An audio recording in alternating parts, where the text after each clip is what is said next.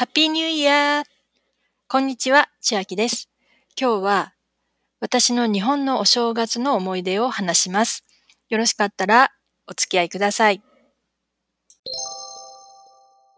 明けましておめでとうございます。日本では新年に家族や親戚、近所の人、そして正月明けの初出勤の時にも年が明けて初めての時はこの言葉で始まりますよね。皆さんのお宅ではおせち料理は年が明けてから食べるものなのかもしれませんね。私の北海道の実家では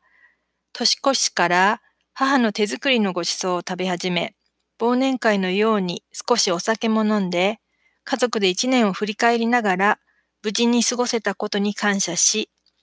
来年も皆さん頑張りましょうと漢字のような口調の父の言葉を受けて乾杯します。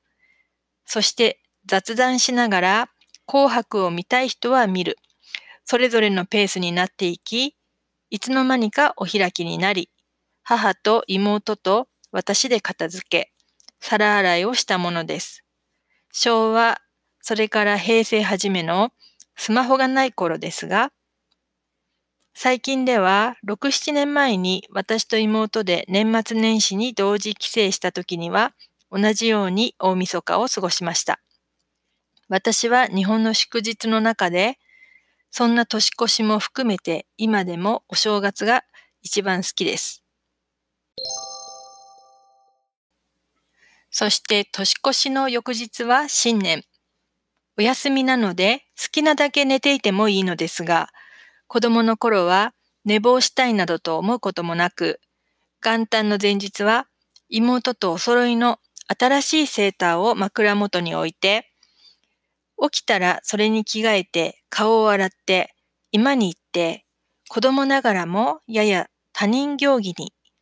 明けましておめでとうございます。今年もよろしくお願いします。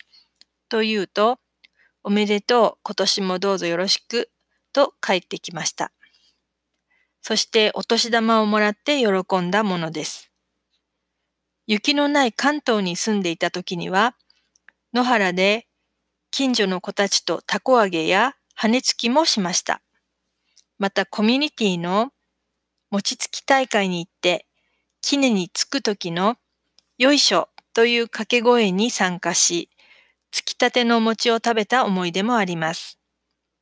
一年の計は元旦にありと言われ、正月は特別で大切な日なのだとそう思っていました。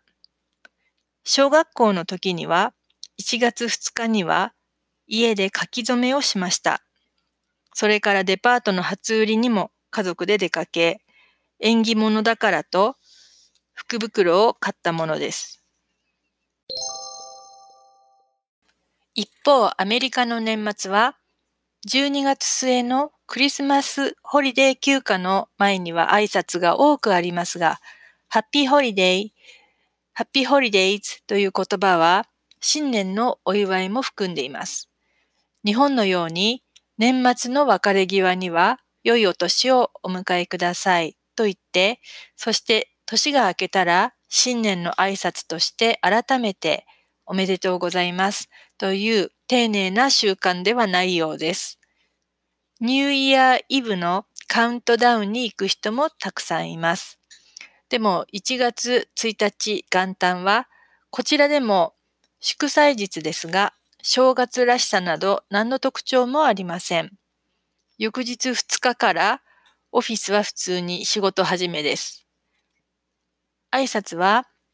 Did you have a nice break? という感じで、私は日本の新年の特別感で上司や同僚に新年おめでとうをいつも付け足します。すると同じように返事が返ってきました。日本で正月三が日を過ごすときには友人と神社に初詣し、あとは実家でお正月料理を毎食毎食少しのお酒といただくのが私のお正月です。しばらく新年は日本に帰省していないので、来年か再来年は日本でゆっくりお正月を過ごせたらいいなぁと切に願っています。いかがでしたか？最後まで聞いてくださってありがとうございました。皆さんの今年が素晴らしい年になりますように。